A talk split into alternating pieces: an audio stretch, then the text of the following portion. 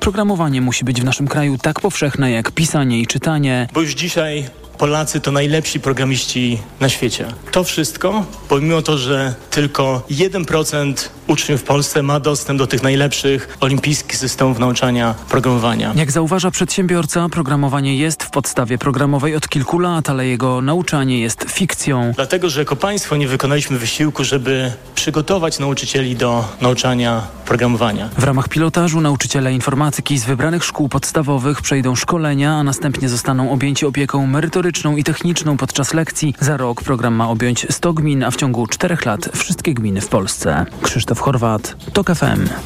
Jak reagować na przemoc wobec dzieci? Wytyczne w tej sprawie opracowały Łódzka Rada Miejska i tamtejszy MOPS. To odpowiedź na falę głośnych przypadków przemocy wobec najmłodszych.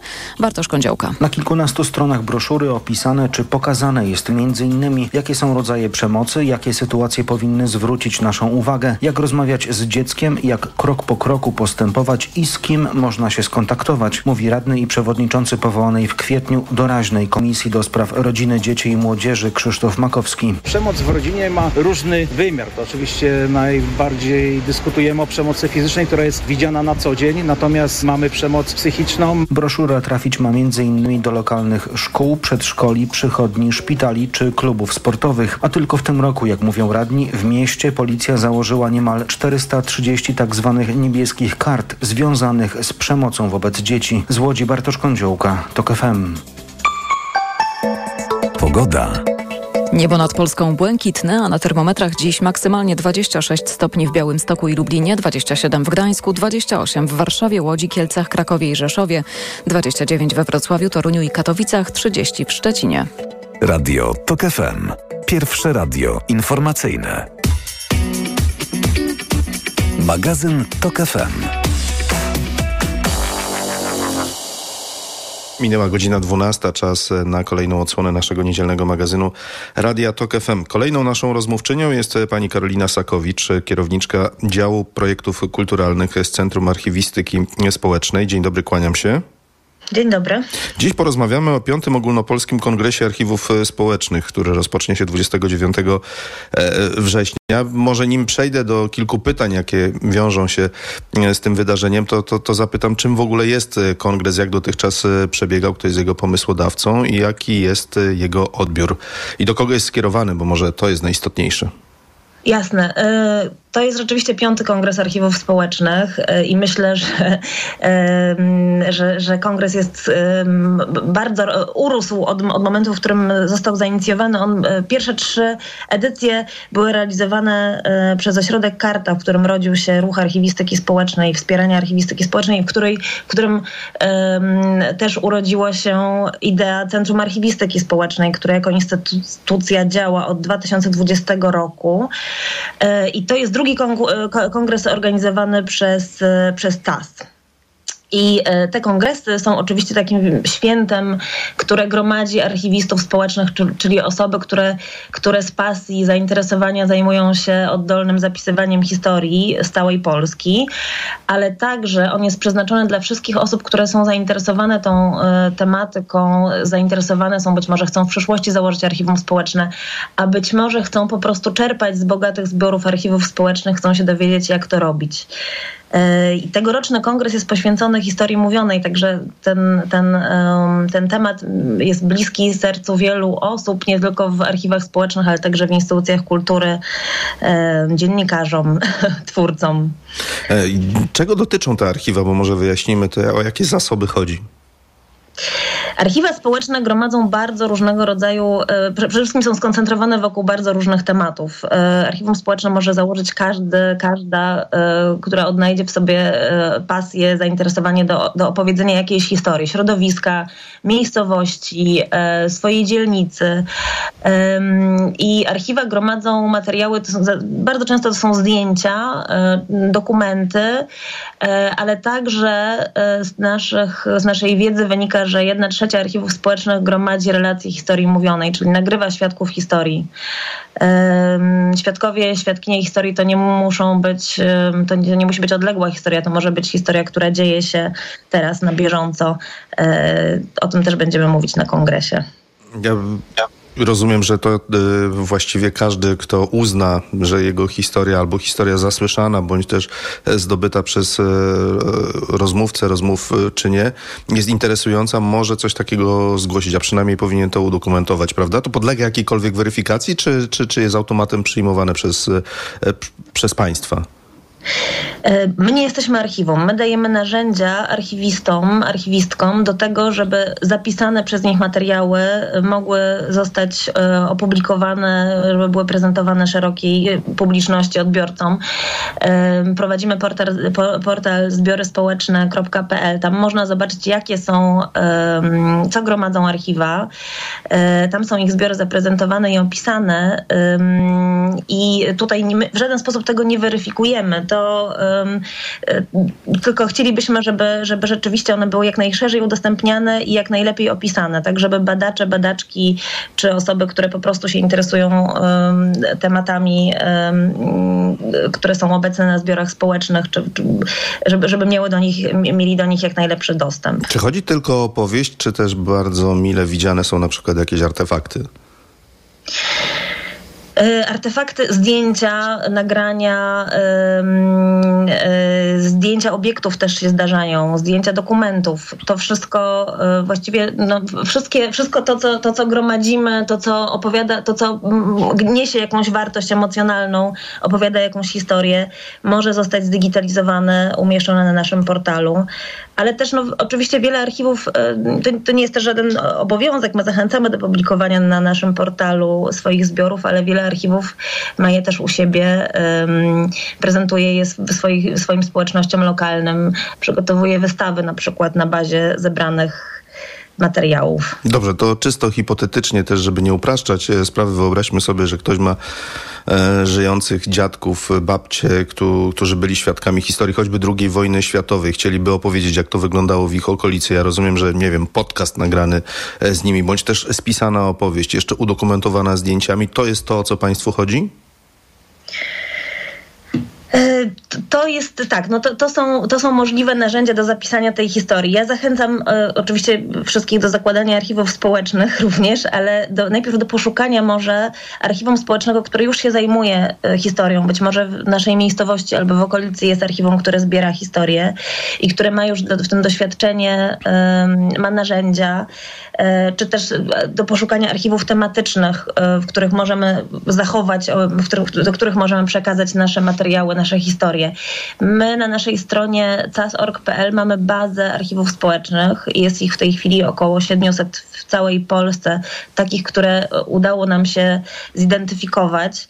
E, I wszystkie osoby, które, które chcą zacząć e, taką przygodę, zachęcam, żeby przejrzały tą bazę i zobaczyły, jakimi tematami zajmują się archiwa i czy właśnie taka historia, którą może opowiedzieć moja babcia, mój dziadek, czy, czy, czy, nie, czy nie ma jakiegoś już dobrego miejsca w tych archiwach istniejących. Tak, zachciałaby się pani podeprzeć, e, nie wiem, e, z życia wziętymi mm, historiami, które zostały najpierw zdokumentowane, a później przyjęte przez was też, żeby zobrazować o, jakie, o jakie właśnie wydarzenia chodzi, ale też e, historie takie ujmujące, które, które też dla pani być może subiektywnie okazały się bardzo, bardzo interesujące.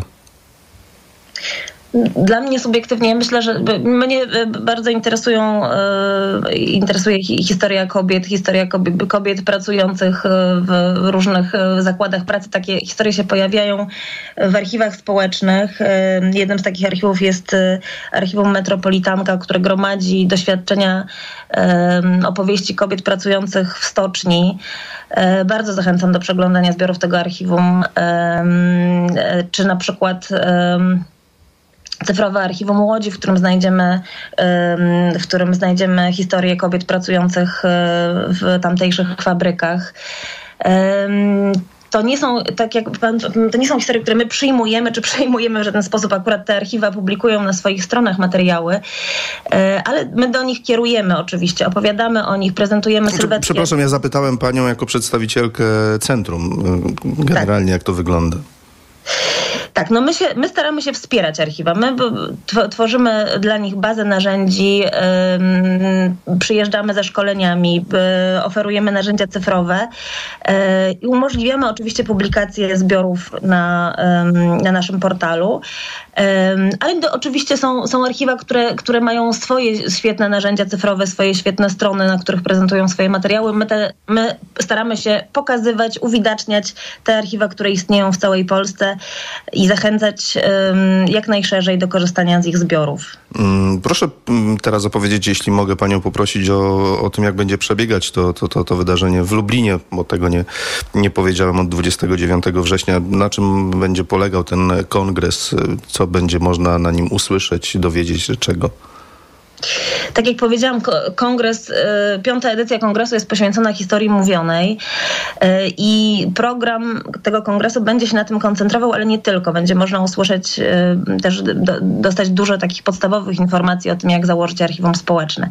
Ale ponieważ kongres, ponieważ tematem kongresu jest historia mówiona, postanowiliśmy go zorganizować wspólnie z jednym z największych archiwów historii mówionej w Polsce, czyli z ośrodkiem Brama Grodzka Teatr NN, który znajduje się w Lublinie. Ośrodek przygotował znaczną część programu e, takiego towarzyszącego, dzięki któremu uczestnicy, uczestniczki kongresu będą mogły poznać Lublin, jego historię wielokulturową, jego opowieści e, i co się będzie działo pierwszego dnia kongresu. Odwiedzimy też inne lubelskie instytucje, odwiedzimy Centrum Baobab, które jest takim e, miejscem integracji e, osób z doświadczeniem migranckim. E, odwiedzimy Archiwum Państwowe w Lublinie. A 30 września i 1 października przeniesiemy się na e, Uniwersytet Marii Curie Skłodowskiej, gdzie będzie realizowana taka główna część programu. I tam spotkamy się e, na warsztatach, dyskusjach różnego rodzaju spotkaniach, e, które są przeznaczone, tak jak mówiłam wcześniej, i dla środowiska, i dla osób, które, które zainteresują tematy związane z historią mówioną, z tym, jak nagrywać relacje, jak opowiadać historię. Będziemy mieli warsztaty ze storytellingu też, e, z tego, jak słuchać rozmówców, jak rozpoznawać ich emocje, jak nagrywać wywiady tak, żeby to było etyczne, zgodne ze standardami etycznymi. To, to są bardzo, myślę, szerokie szerokie spektrum tematów dla, dla osób, które, które nagrywają, które prowadzą wywiady, które przymierzają się do zawodu dziennikarza, dziennikarki. Myślę, że to naprawdę jest, jest dosyć otwarty program i też inspirujący. Zaprosiliśmy um, artystów, artystki, animatorów kultury, którzy czerpią z historii mówionej i na bazie na bazie relacji, na bazie nagrań realizują swoje projekty kulturalne i będziemy też o tym opowiadać podczas kongresu. Także myślę, że ta część inspiracyjna będzie też e, bardzo ciekawa i jest taką, taką nowością e, w, w programie kongresu.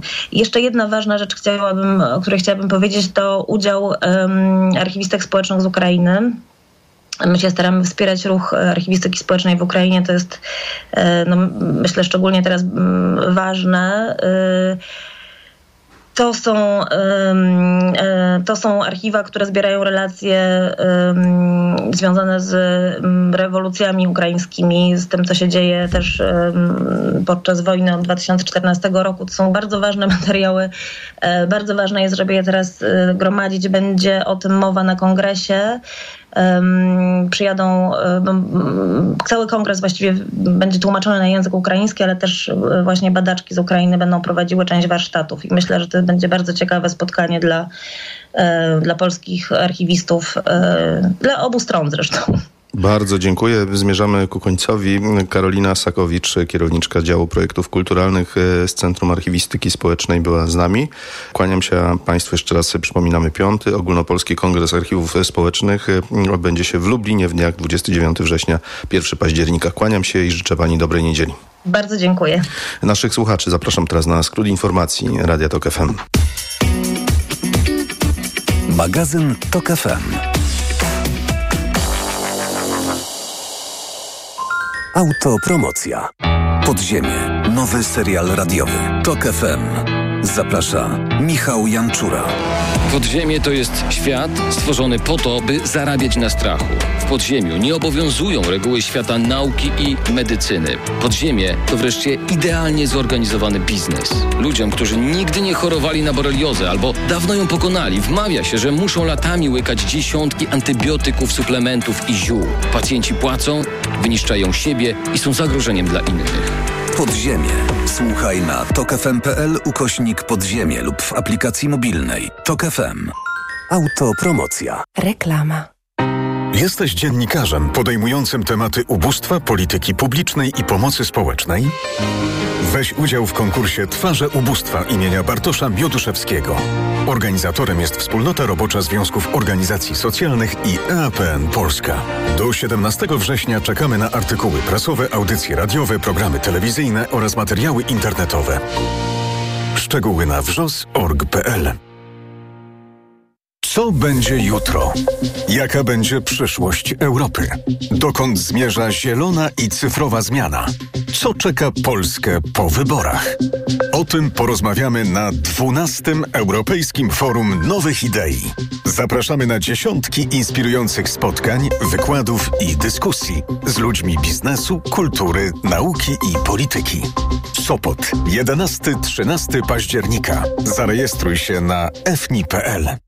Paliłam od lat. Myślałam, że nigdy nie rzucę. W końcu kupiłam Desmoxan. Kuracja trwała tylko 25 dni, a piątego dnia już nie paliłam. Dzięki Desmoxanowi już mnie nie ciągnie do nikotyny. Nie czekaj, też kup Desmoxan i rzuć palenie. Cytyzyna 1,5 mg tabletki przeciwwskazania. Nadwrażliwość na którąkolwiek substancję. Niestabilna dławica piersiowa, zaburzenia rytmu serca, niedawno przybyty zawał serca lub udar mózgu, ciąża, karmienie piersią. Przed użyciem zapoznaj się z treścią ulotki dołączonej do opakowania bądź skonsultuj się z lekarzem lub farmaceutą, gdyż każdy lek niewłaściwie stosowany zagraża Twojemu życiu lub zdrowiu. Aflofarm. Dziś na wyborcza.pl. Polskie szkoły muzyczne na zakręcie. Czasami nauczyciel nie wie, jak powiedzieć uczniowi, że zagrał dobrze. Słownik pochwał jest ubogi, natomiast jest bardzo bogaty, jeśli chodzi o krytykę. Jak powinny zmienić się polskie szkoły muzyczne? Czytaj dziś na wyborcza.pl. Media expert to you. Media expert to you. Przeceny na urodziny w Media Expert. Na przykład iPhone 13 128 giga niebieski. Najniższa cena z ostatnich 30 dni przed obniżką 4200 zł. Teraz za jedyne 3699 z kodem rabatowym taniej o 500 zł.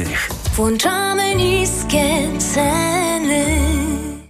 Zależy mi. Zależy mi. Zależy mi, żeby Polska nie oddalała się od Unii Europejskiej. Zależy mi, aby mocne instytucje demokratycznego państwa chroniły obywateli przed nadużyciami rządzących. Zależy mi na tym, żebyśmy zrozumieli, że od nas, zwykłych ludzi, zależy znacznie więcej niż na ogół myślimy. Przekaż darowiznę na funduszobywatelski.pl. Adam Młona-Zieliński. Hanna Machińska. Adam Strzembusz. Zależy mi. Reklama. Radio TOK FM. Pierwsze radio informacyjne.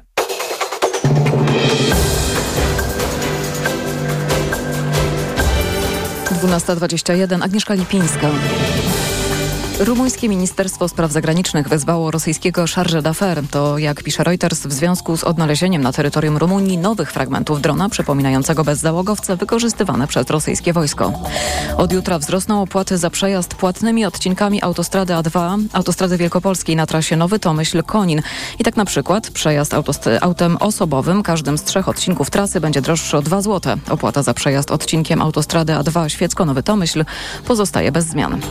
Zielona granica Agnieszki Holland z nagrodą specjalną jury na festiwalu w Wenecji. Główną nagrodę Złotego Lwa otrzymał Jorgos Lantimos, autor filmu Biedne istoty z Emmą Stone. Więcej informacji o 13. Radio TOK FM. Pierwsze radio informacyjne. Magazyn TOK FM.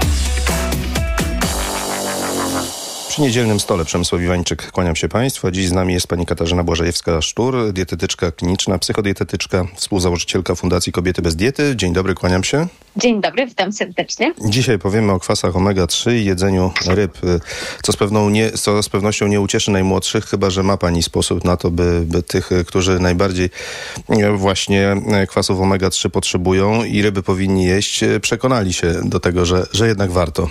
Och, ja osobiście sposób na to mam, ponieważ yy, nie dalej jak trzy godziny temu mój syn na śniadanie wciągnął ze 300 gram chyba wędzonego łososia i moi synowie bardzo y, lubią jeść ryby, więc tutaj takich problemów nie mam.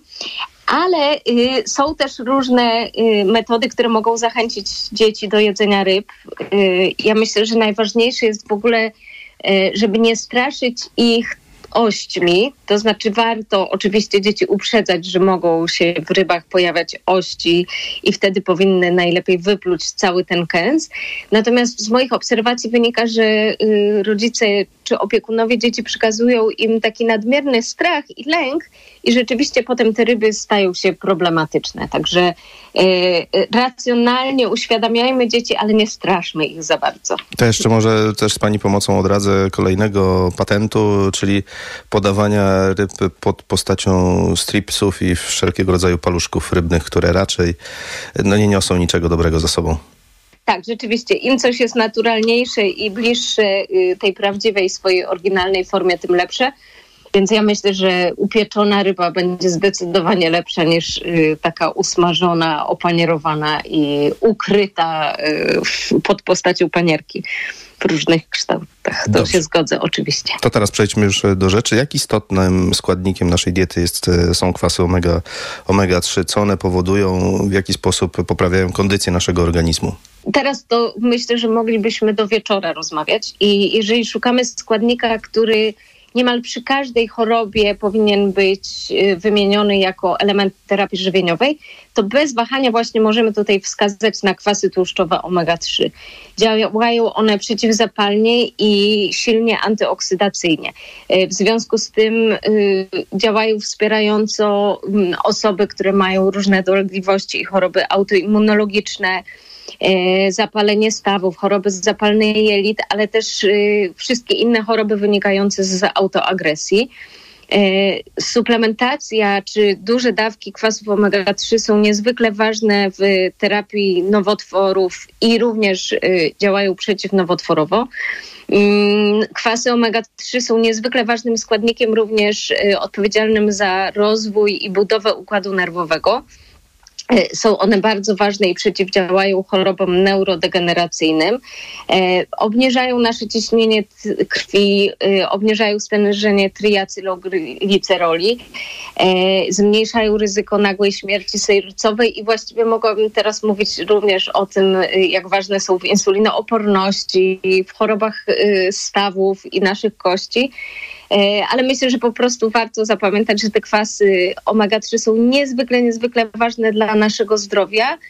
I e, temat jest taki, mm, myślę, że dosyć istotny, ponieważ e, najważniejsze dla naszego zdrowia jest zachowanie równowagi pomiędzy kwasami omega-3 i omega-6. Tu ich nazwy biorą się z, z, z, tego, w jaki sposób y, są zbudowane te kwasy w którym miejscu y, jest podwójne wiązanie, do którego węgla jest ono y, przymocowane. Natomiast to jest kwestia y, troszkę już taka bardziej chemii organicznej. My musimy pamiętać o tym, że te kwasy są nam niezbędne i jedne i drugie. Natomiast ze względu na zmiany czy to w przemyśle mm, hodowlanym zwierząt, czy również w ogóle zmiany wynikające z naszej diety. E, coraz więcej przyjmujemy kwasów tłuszczowych omega-6 i ta równowaga zostaje zachwiana, dlatego teraz tak bardzo często podkreśla się to, że tych kwasów omega-3 nam brakuje i musimy ich przyjmować e, coraz więcej. Bo kwasy omega-6 są e, w soi i w kukurydzy, i może my możemy ich nie jeść za dużo tych produktów, ale y, są one składnikiem paszy i drobiu i wołowiny, więc przyjmujemy je i w właśnie w mięsie drobiowym, i w jajach, i w nabiale, y, i w wołowinie. I niestety brakuje nam tych kwasów omega-3, szczególnie, że no, spożycie ryb, zwłaszcza w Polsce, jest na niepokojąco niskim poziomie. Dobrze, ale proszę powiedzieć, czy jest jakiś parametr, na przykład krwi, który pozwala określić niedobór tego elementu, e, czy też, czy też nadmiar? No, jeśli mamy, nie wiem, jesteśmy przesyceni witaminą D3, no to możemy sprawdzić za pomocą badania krwi. Jeśli mamy jej niedobór również, a jak jest z kwasami omega-3? Y, Są również dostępne y, badania pokazujące nam, ile y, mamy kwasów omega-3 i też jakie mamy proporcje właśnie kwasów omega-3 do omega-6 w naszej krwi. Takie badania, nie wiem czy one są wykonywane już w Polsce. Ja robiłam sobie takie badanie, że na bibułkę krople krwi upuszczałam i wysyłałam je do niemieckiego laboratorium. E, I mimo, że y, bardzo dbam o to, żeby było dużo ryb w y, naszej diecie i suplementuję y, kwasy omega-3, no to jestem na granicy, jeżeli chodzi o odpowiednie proporcje kwasów omega-3 do omega-6. Mam dużo kwasów omega-3 w swoim organizmie, ale tych kwasów omega-6 również. Także, ale te badania są dosyć drogie ja myślę, że y, jednak biorąc pod uwagę, jak wygląda nasza codzienność i, i nasza dieta, to wszyscy powinniśmy te kwasy w pewnej mierze suplementować. I tak jak ja nie jestem zwolenniczką jakiejś nadmiernej suplementacji, tak suplementację właśnie witaminą D i kwasami omega-3 zalecam właściwie wszystkim moim pacjentom, czy to są kobiety w ciąży, bo te kwasy są niezwykle ważne dla prawidłowego rozwoju y, płodu i potem rozwoju układu nerwowego dzieci. Badania pokazują, że na przykład dzieci, których mamy w ciąży i potem karmiąc y, piersią, suplementowały y, te kwasy DHA i EPA, te dzieci y, szybciej uczą się, szybciej rozwija się ich układ nerwowy, szybciej zaczynają widzieć y, kolory i w ogóle bardzo tak te funkcje poznawcze są u nich lepiej rozwinięte. Ale zalecam to również wszystkim pacjentom na przykład z insulinoopornością, która jest taką chorobą zapalną o podłożu autoimmunologicznym również i związaną z nieprawidłową dietą i również y, te, ta suplementacja kwasami omega-3 daje bardzo dobre efekty. Proszę powiedzieć, w jakim wieku najbardziej są potrzebne te, te kwasy omega-3? No, ja myślę, że. w Przepraszam, momencie, wspomniała Pani o procesie rozwojowym, więc dlatego rodzi mi się kolejne pytanie, bo, bo, bo mniemam, że wzrastająca młodzież albo nastolatki, które przechodzą w wiek młodzieńczy, no, no też chyba będą potrzebować e, kwasów omega-3.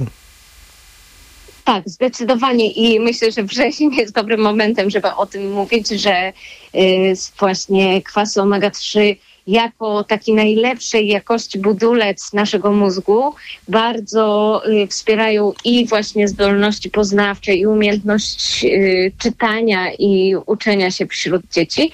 Ale y, również ma to niebagatelne znaczenie dla osób w wieku starszym, ponieważ z kolei y, w związku z tym, że te kwasy omega-3 działają przeciwzapalnie y, i przeciwutleniająco, to chronią nasz mózg przed zmianami y, takimi starczymi i y, osoby, które mają dużą ilość kwasów omega-3 w swojej diecie, wolniej, w- wolniej ich mózg ulega degradacji i są mniej narażeni na przykład na chorobę Alzheimera.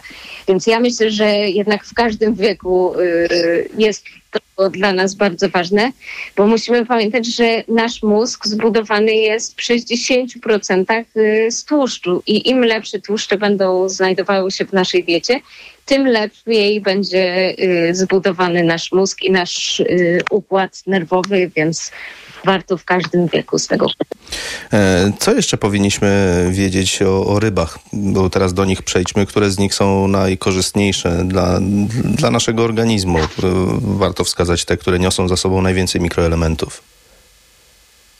Y, Jeżeli chodzi o ryby, to myślę, że przede wszystkim powinniśmy wybierać ryby z odpowiednich łowisk. To znaczy, y, teraz już w większości nawet y, marketów możemy znaleźć informacje na temat tego, w którym miejscu ryby są pozyskiwane.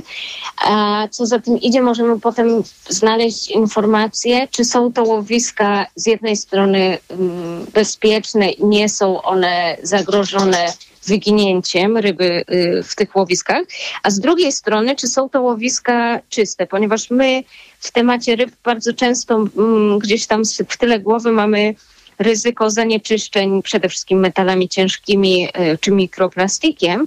E, I tu y, odsyłam wszystkich do, na stronę WWF-u, y, który przygotował taką, mm, taką ulotkę informacyjną, jaka ryba na obiad. E, I możemy właśnie porównać informacje o danym łowisku w sklepie rybnym z informacją właśnie WWF-u, czy na pewno to łowisko jest i ekologiczne i dobre, dobre dla naszego zdrowia. Ale generalnie im mniejsze ryby będziemy jedli, tym będzie to dla nas y, zdrowsze, ponieważ mniejsze ryby krócej żyją y, i mają niższy stopień zanieczyszczeń niż takie duże ryby, jak na przykład tuńczyk y, czy miecznik. Mm, a jeśli chodzi o Polskę, no bo tutaj mamy raczej zasoby bardzo ograniczone mm, i też y, pytanie, czy sięgać po te, mm, które zostały chwilę temu złowione, gdzieś udawać się na łowiska, czy, czy, czy jednak iść do sklepu z ryzykiem, że, że, że kupimy takie, które zostały zamrożone i, i przeszły okres y, długotrwałego leżakowania. Mhm. Ja myślę, że y, możemy nawet to organoleptycznie stwierdzić, czy taka ryba jest dla nas dobra, czy nie. E, ba, myślę, że jedzenie takich ryb słodkowodnych jak pstrąg na przykład które możemy y, kupić z hodowli rozmieszczonych właściwie w całej Polsce, jest dobrym rozwiązaniem dla nas, ale jeżeli chcielibyśmy się zdecydować na jakąś taką rybę właśnie mm, z dalszego miejsca, to tutaj nos będzie naszym dobrym przewodnikiem, bo nam, ja mam takie wspomnienie jeszcze sprzed kilku lat, Y, że przechodząc obok sklepu rybnego właściwie robiło się człowiekowi słabo y, i trudno było y, wytrzymać w jego okolicy, a jednak dobrej jakości ryby nie mają tak intensywnego, nieprzyjemnego zapachu. I ten niemiły zapach ryb związany jest z procesem jełczenia i tym, że te ryby już nie są najświeższe, więc więc na pewno nigdy nie kupujmy ryb, które tak bardzo silnie pachną e, albo nawet już nie pachną. E, myślę, że też możemy się y, kierować na przykład certyfikatami zrównoważonego rybołówstwa. To jest taki certyfikat MSC z niebieską rybą, albo jeżeli chodzi o ryby hodowlane, to jest certyfikat ASC, z kolei taki seledynowo-zielony. E, I wtedy będziemy mieli pewność, że na pewno te ryby nie są zanieczyszczone w żaden sposób i, i ich połów właśnie jest bezpieczny i ryby również będą dla nas bezpieczne. Czyli co, krótko mówiąc, jedzmy ryby, podsumowując, ile porcji w ciągu tygodnia?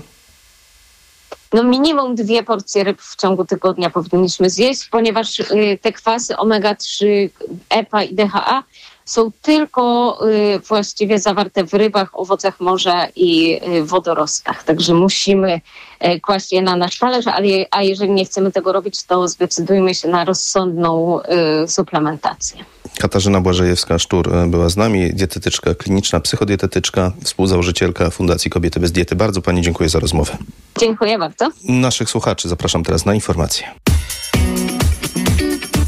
Magazyn TOK FM. Autopromocja. Fundacja Tok FM i Fundacja Batorego przedstawiają podcast Rozumieć Ukrainę. Agnieszka Lichnerowicz. Edwin Bendyk. Bardzo serdecznie Państwa zapraszamy. Jakie są scenariusze odbudowy Ukrainy? Jacy bohaterowie z przeszłości inspirują dziś Ukrainki i Ukraińców do walki? Co kształtuje ich wyobrażenia o sobie? Jak wojna zmienia społeczeństwo? I jak Ukraińcy zmieniają Polskę i Europę? O tym wszystkim co tydzień w środę przed godziną 15. Wszystkich odcinków tego podcastu posłuchasz na tokefm.pl ukośnik Ukraina lub w aplikacji mobilnej TOK FM. Autopromocja. Reklama. RTV Euro AGD. Tylko do środy w euro. Obniżki na maksa. Rabaty na wybrane produkty. Na przykład kulec Samsung 55 tali 4K Ultra HD. Najniższa cena z ostatnich 30 dni przed obniżką to 3499. Teraz za 3399 zł. I dodatkowo do 40 rat 0% na cały asortyment. RRSO 0%. Szczegóły i regulamin w sklepach euro i na euro.com.pl. Tak bym pograł w piłkę z synem. Tyle razy mnie prosił. Nie jedzcie tego. Ja też jadłem głównie tłuszcz i cukier, do tego papierosy, alkohol i nigdy się nie badałem. Gdybym tylko mógł cofnąć czas. Panie Piotrze, jedziemy na chemioterapię. Każdego roku blisko 18 tysięcy Polaków słyszy diagnozę rak jelita grubego. Zmiana nawyków i profilaktyczna kolonoskopia mogą uratować Ci życie. Dbaj o siebie teraz, żebyś nie żałował w przyszłości. Więcej na planujadługieżycie.pl. Kampania Ministerstwa Zdrowia. Dziś na wyborcza.pl. Polskie szkoły muzyczne na zakręcie. Czasami nauczyciel nie wie, jak powiedzieć uczniowi, że zagrał dobrze. Słownik pochwał jest ubogi, natomiast jest bardzo bogaty, jeśli chodzi o krytykę. Jak powinny zmienić się polskie szkoły muzyczne? Czytaj dziś na wyborcza.pl. Kaśka, to ty? Tak. Ale schudłaś. Stosujesz jakąś dietę? Nie, stosuję tabletki na wątrobę Hepa Slimin. Zobacz, wątroba spisuje się wspaniale i jem wszystko, choćby czekoladę. Widzę, że Hepa Slimin wspomaga też utrzymanie smukłej sylwetki. To tylko taki słodki dodatek. Przecież ja nie muszę się odchudzać. Pewnie, że nie. To ja też będę brać Hepa Slimin. Chcesz mieć słodkie życie bez diety? Chcę mieć zdrową wątrobę. Suplement diety Hepa Slimin w trosce o wątrobę i smukłą sylwetkę. Mate pomaga w utrzymaniu prawidłowej masy ciała, a cholina wspiera funkcjonowanie wątroby. Aflofarm. Media expert to you, media expert to you. Niskie ceny świętujemy, media expert to you. Szukasz elektryzujących przeżyć za kierownicą i komfortu w podróży dla całej rodziny? Poznaj specjalny model w pełni elektrycznego Mercedesa EQB. Zachwyć się jego zaawansowanymi technologiami i przestronnym wnętrzem, które zapewni miejsce aż siedmiu pasażerom. Model specjalny Mercedesa EQB to też nowa atrakcyjna cena oraz korzystne finansowanie w programie Lease and Drive dla przedsiębiorstw już od 849 zł netto miesięcznie z dofinansowaniem Mój Elektryk. Szczegóły na mercedes-benz.pl Kochanie, kupiłaś patyczki do uszu? Nie, polecono mi coś innego. Spray do czyszczenia uszu Akustone. Zawiera aż trzy naturalne oleje, dzięki czemu Akustone szybko rozpuszcza i pomaga usunąć zalegającą woskowinę. Słusznie, od razu słyszę poprawę. Akustone to najlepszy sposób na czyszczenie uszu. Akustone. Słuszny wybór. To jest wyrób medyczny. Używaj go zgodnie z instrukcją używania lub etykietą. Akustone rozpuszcza zalegającą woskowinę, przeciwdziała powstawaniu korków woskowinowych lub zaleganiu wody w przewodzie słuchowym. Aflofarm. Reklama. Radio TOK FM. Pierwsze radio informacyjne.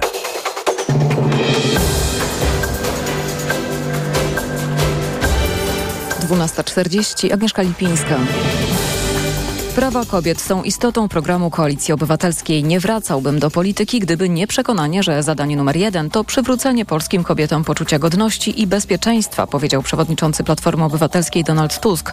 Odniósł się w ten sposób do wczorajszych słów prezesa PiSu Jarosława Kaczyńskiego, który powiedział, że PiS odrzuca atak na życie bezbronnych, pamiętając jednocześnie, że kobieta w ciąży, kobieta rodząca też ma pełne prawo do życia i zdrowia. Części Pomorza Zachodniego i województwa lubuskiego nadal obowiązują ostrzeżenia przed upałami. To alerty pierwszego, najniższego stopnia. Termometry w cieniu mogą tam pokazać nawet 30 stopni Celsjusza. Amerykanka Coco Gauff pokonała Białorusinkę Arynę Sabalenkę w finale wielkoszlemowego turnieju US Open. To jej pierwszy w karierze triumf w imprezie tej rangi. Więcej informacji o 13. Radio TOK FM. Pierwsze radio informacyjne. Jak z dzieckiem. Jak z dzieckiem w niedzielnym magazynie Radia Tok FM Przemysław Iwańczyk. Kłaniam się Państwu, a dziś z nami jest dr Jędrzej Witkowski, prezes Centrum Edukacji Obywatelskiej. Dzień dobry, kłaniam się panie doktorze. Dzień dobry, witam panie redaktorze.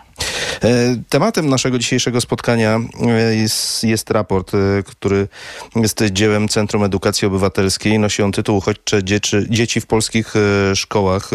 Ale potraktujmy to jako punkt wyjścia do szerszej dyskusji, czy napływ imigrantów z Ukrainy pod wpływem wojny no, to jest właściwie zjawisko, które z czasem będzie przemijać w swoich konsekwencjach, czy też należy się liczyć z tym, że jednak będzie cały czas oddziaływać to na polską szkołę, także na polski proces edukacji. Zacznijmy od tego, skąd pomysł na ten raport i jakie były jego główne założenia. E, jasne. Raport powstał jako druga edycja badania, którego, które po raz pierwszy przeprowadziliśmy w maju i czerwcu zeszłego roku. My od marca 22 wspieramy szkoły przygotowywaniu się do przyjęcia dzieciaków z Ukrainy i w pracy z tymi dzieciakami w taki sposób, żeby mm, dzięki tej obecności e, takie, taką dobrą edukację, dobre doświadczenie edukacyjne mogły mieć i polskie, i ukraińskie dzieci. I wiedzieliśmy, że to jest dla szkół zupełnie nowa sytuacja, bo gro e, naszych placówek edukacyjnych było placówkami jednorodnymi do tej pory. E, to się zmieniło i jesteśmy przekonani o tym, że to się zmieniło na stałe. W związku z tym ważne było dla nas zobaczenie e, potrzeb i uczniów, i nauczycieli, i dyrekcji tych szkół i rodziców, mm, jak te potrzeby się zmieniają, jak my możemy z zewnątrz tym szkołom pomóc. Pierwszy raport opublikowany w zeszłym roku mm, to był taki, można teraz powiedzieć, raport otwarcia. Mm, on opisywał tę kryzysową sytuację wiosny 22. Natomiast e, teraz jesteśmy już po kolejnym roku. No i zastanawiamy się, zadajemy sobie takie pytanie, czy wracamy do normalności, czy to jest ta sama normalność, nowa normalność, e, czy w ogóle powrót do normalności jest zasadny w tej sytuacji. No właśnie, jak, jak nazywać to zjawisko, bo, bo też e, popełniłem wstępy, który wskazywałby na to, że jest to sytuacja jednorazowa. I tutaj rodzi się kolejne pytanie, kolejne zagadnienie, jak ten proces adaptacji młodych ludzi przybywających z Ukrainy do polskich szkół przebiegł?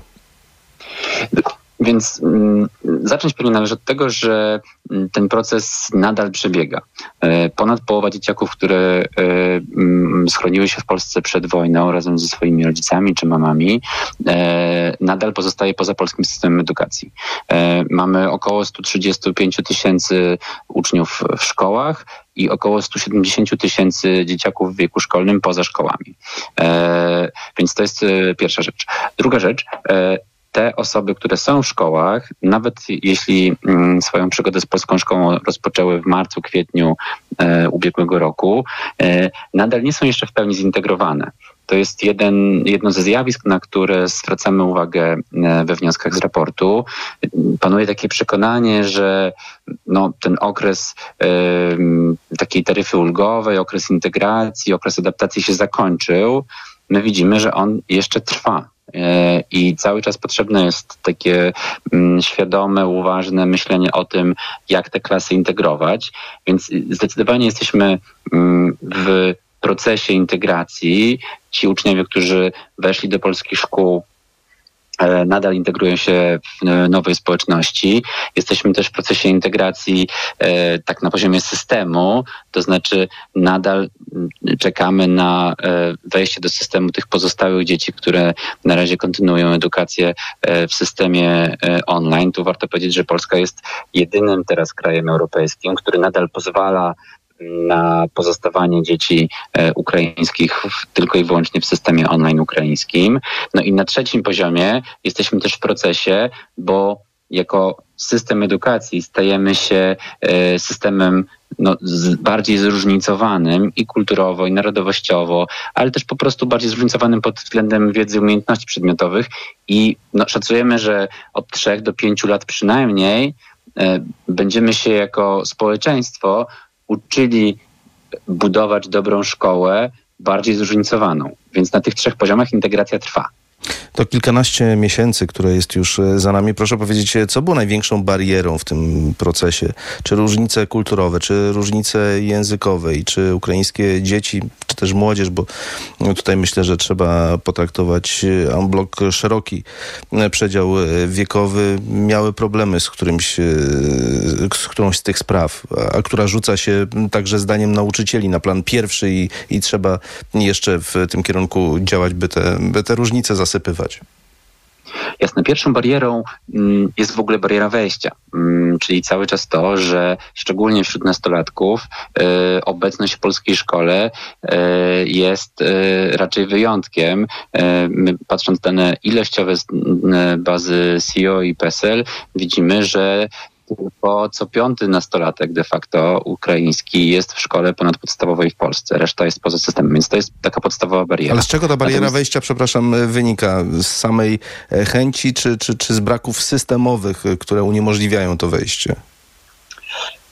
Polskie prawo jest skonstruowane w taki sposób, że wszyscy uczniowie mają możliwość wejścia do szkoły i korzystania, realizowania swojego prawa edukacji. Natomiast no, praktyka jest trochę bardziej złożona. Często trudno jest Mm, złapać taki, mm, taki moment, takie miejsce, gdzie na przykład szczególnie w kształceniu zawodowym e, uczniowie e, jako uchodźcy trafiają do miejsca, w którym e, jest szkoła techniczna, która kształci w ich zawodzie i może ich przyjąć.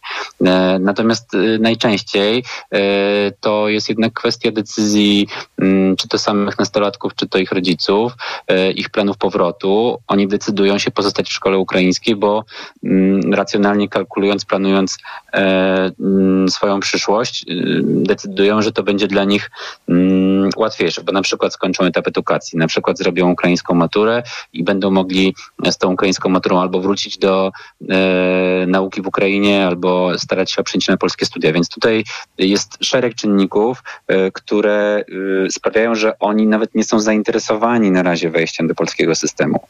Natomiast jeśli chodzi o te dzieciaki w systemie i, i sedno mm, pana pytania, to tutaj mamy też trzy grupy wyzwań. Pierwsze to są e, takie kwestie związane z potrzebami emocjonalnymi.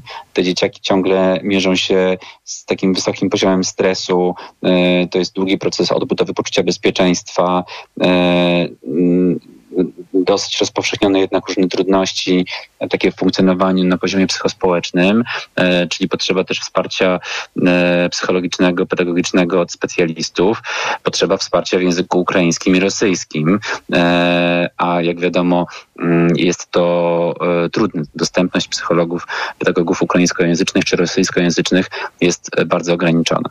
Drugi obszar to są takie kwestie społeczne, międzykulturowe, bardzo mało jest szkół, które w taki sposób świadomy, uważny, planowany prowadzą działania w zakresie integracji międzykulturowej. E, a mm, nasze kultury okej, okay, one są podobne, nie ma tak dużego dystansu kulturowego, ale są też jednak istotne różnice. E, także oczywiście e, bariera językowa jest tutaj e, ogromnie, ogromnie ważna, więc potrzebujemy cały czas takich świadomych wysiłków nauczycieli, e, którzy m, mm, będą zauważać te różnice i y, y, uczyć uczniów obchodzenia się z nimi. E, no i oczywiście ta cała grupa e, związana z potrzebami e, uczenia się, Mm, one zaczynają się znowu od języka. E, nauczenie się języka polskiego, zarówno języka komunikacji, jak i języka edukacji jest warunkiem sine qua non funkcjonowania, e, skutecznego funkcjonowania w polskiej szkole. Ale e, co dalej? Nawet jak już dzieciaki znają język, jak już uczą się także języka edukacji, czyli zaczynają rozumieć polecenia, są w stanie zaprezentować swoją wiedzę w języku polskim, to cały czas dla nauczycieli pozostaje wyzwaniem dostosowanie metod nauczania do faktu, że dzieciaki e, w klasie są bardziej zróżnicowane, czyli część przerobiła jakiś materiał, część go nie przerobiła. E, czasami to polskie dzieciaki przerobiły więcej, czasami to ukraińskie przerobiły więcej, bo inaczej jest ułożony materiał. Więc nie tylko jest zróżnicowanie językowe, narodowościowe, kulturowe, ale takie podstawowe zróżnicowanie właśnie poziomu wiedzy, umiejętności przedmiotowych, które dla nauczyciela jest dydaktycznym wyzwaniem na poziomie uczenia, a potem tym bardziej jest wyzwaniem na poziomie oceniania. E, I rzeczywiście słyszymy to w bardzo wielu szkołach, w których jesteśmy obecni, że ocenianie staje się bardzo dużym e, wyzwaniem. E, I znowu, nauczyciele mają różne podejścia. Jedni oceniają wszystkich tak samo, mówiąc, taryfa ulgowa się skończyła, jesteście w polskiej szkole, wiadomo, że uczniom ukraińskim cały czas jest trudny. Trudno nam sobie wyobrazić, żeby tak samo oceniać według tych samych kryteriów, na przykład na historii. E, inni nauczyciele e, mówią, e, oceniamy równo, ale de facto trochę przymykają oko. To powoduje z kolei frustrację wśród polskich rówieśników i wśród polskich rodziców. Jeszcze inni nauczyciele adaptują te kryteria oceniania i na przykład zaczynają oceniać za postęp i za włożony wysiłek, a nie tylko za wynik tej odtworzonej wiedzy na koniec procesu. I tutaj znowu potrzebujemy jakiegoś e, spójnego podejścia na poziomie szkoły, no a w najlepszej e, sytuacji na poziomie całego systemu potrzebujemy jakichś dobrych praktyk, zaleceń, wskazówek, bo o ile pierwszy rok był rokiem eksperymentów, był rokiem no, radzenia sobie z sytuacją kryzysową w taki sposób, w jaki potrafiliśmy w każdej szkole, w każdej klasie, e, w każdej e, miejscowości. O tyle postulujemy we wnioskach z tego raportu, żeby ten rok, który się teraz rozpoczyna, był jednak rokiem standaryzacji, to znaczy, żebyśmy nauczyli się tego, co działa i co nie działa, bo takie doświadczenia już mamy z poprzedniego roku, i jednak, żebyśmy umawiali się społecznie na to, że to, co działa, e, będziemy promowali, a to, co nie działa, będziemy starali się z polskich szkół rugować. Nie ma pan wrażenia, że skala wyzwań rośnie i to jest pewien paradoks, e, a to dlatego, że trudno mówić o entuzjazmie, który towarzyszył przyjęciu uchodźców w ogóle z Ukrainy, ale też taki element solidarnościowy, współczucia. To teraz tych różnic jest coraz więcej, choćby na, na, na, na, na niwie politycznej, czego doświadczamy, choćby w tym dyskursie, z jakim mamy do czynienia na co dzień. To też e, może przekładać się na sytuację w polskich szkołach. Absolutnie to się na nią przekłada. Zresztą mm, te sytuacje z polskich szkół nie trafiają y, do mediów, ale tam też pojawiają się różne napięcia. Y, jest coraz więcej rodziców, którzy obawiają się o proces edukacyjny swoich dzieci, o ich przygotowanie do egzaminów, szczególnie w y, klasie siódmej, ósmej czy w klasie trzeciej, czwartej w szkołach ponadpodstawowych. Są te tarcia mm, rozpoczynające się od oceniania, są jakieś konflikty na tle narodowościowym, więc i jest tak, że będzie coraz trudniej, i to dla nas jest e, mm, takim dodatkowym argumentem, żeby zacząć szybko. E, bo jak mm, będziemy musieli się jako system zmierzyć z wyzwaniem różnorodności i możemy zmierzyć się e, z nim jako potencjałem, jakąś trudnością, ale taką, która niesie ze sobą szereg potencjalnych korzyści, jeśli dobrze tą różnorodnością zarządzimy, albo możemy się z nią zmierzyć już e, mm, gasząc pożar albo e, radząc sobie z kryzysem. I jeżeli nic nie zrobimy teraz, to sytuacja rzeczywiście będzie się pogarszała, bo na razie nauczyciele, którzy nie dostali mm, od nas na razie wsparcia w zakresie pracy w takiej nowej sytuacji, E, często też nie mają jeszcze kompetencji, e, które pozwalają im sprawnie e, uczyć w klasach zróżnicowanych. No, radzą sobie z tą sytuacją tak, jak potrafią nie zawsze dobrze. Dochodzi do takich sytuacji, mm, w których albo te napięcia są eskalowane, pojawiają się takie pomysły, żeby może zakazać uczniom mówienia w języku ukraińskim w szkołach i tak dalej, i tak dalej. To są takie przykłady w dobrej wierze wprowadzanych rozwiązań, które jednakowoż y, długofalowo nie mają y, pozytywnych y, konsekwencji.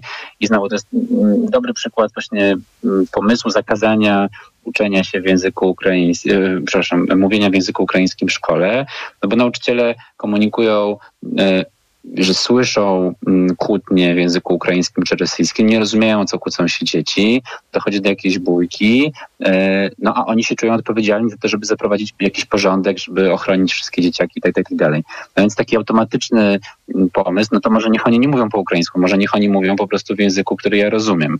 No ale dochodzimy do paradoksu oczywiście, tak? Znaczy zakazanie e, e, uczniom mówienia ich języku ojczystym w polskiej szkole, no to jest taka praktyka asymilacyjna, co zresztą e, e, jeden z badanych uczniów ukraińskich e, nazwał, bo miał tego samego dnia, kiedy odbywała się dyskusja na ten temat, lekcję o dzieciach z wrześni, e, którym zabroniono mówić w języku polskim. E, więc dochodzi do takich e, ciekawych e, też paraleli e, historycznych w tym obszarze.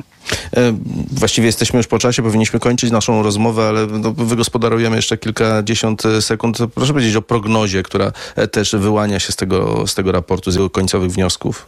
I wszystko należy, zależy od nas. Jesteśmy już w takim momencie, kiedy tym, tą sytuacją można zarządzić. Więc jeżeli teraz teraz wypracujemy rozwiązania systemowe i podejmiemy taki wspólny wysiłek wspierania szkół przede wszystkim, bo to jest najważniejsze, to z tej integracji edukacyjnej mogą wynikać e, jeszcze korzyści liczne dla wszystkich dzieciaków w szkole, i dla polskich e, dzieci, i dla ukraińskich, ale jest też tak, że jak nic nie zrobimy, to z semestru na semestr czy z roku na roku będzie coraz trudniej. Bardzo dziękuję panu za rozmowę. Dr Jędrzej Witkowski, prezes Centrum Edukacji Obywatelskiej, był dziś naszym gościem. Dziękuję uprzejmie. Państwa zapraszam teraz na informacje Radia Tok FM. Jak z dzieckiem. Reklama. Let's go! Wielka wyprzedaż MediaMarkt. Złap okazję! 55-calowy telewizor Hisense z technologią QLED. Teraz za 2099 zł. Taniej o 300 zł. Najniższa cena z 30 dni przed obniżką to 2399 zł. A suszarka Beko z wsadem 8 kg z pompą ciepła i technologią Iron Finish. Teraz za 1699 zł. Taniej o 360 zł. Najniższa cena z 30 dni przed obniżką to 2059 zł. Złap okazję! MediaMarkt. Proszę, pana nowe okulary. Dziękuję, ale i tak będę brać Maxiluten, który pani mi poleciła. I bardzo dobrze.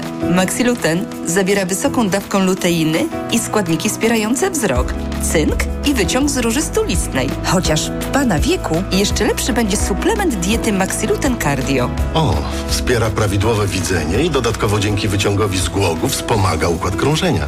Z całego serca polecam panu Maxiluten Cardio. Aflofarm. Czy wiesz, co tarczyca robi dla ciebie?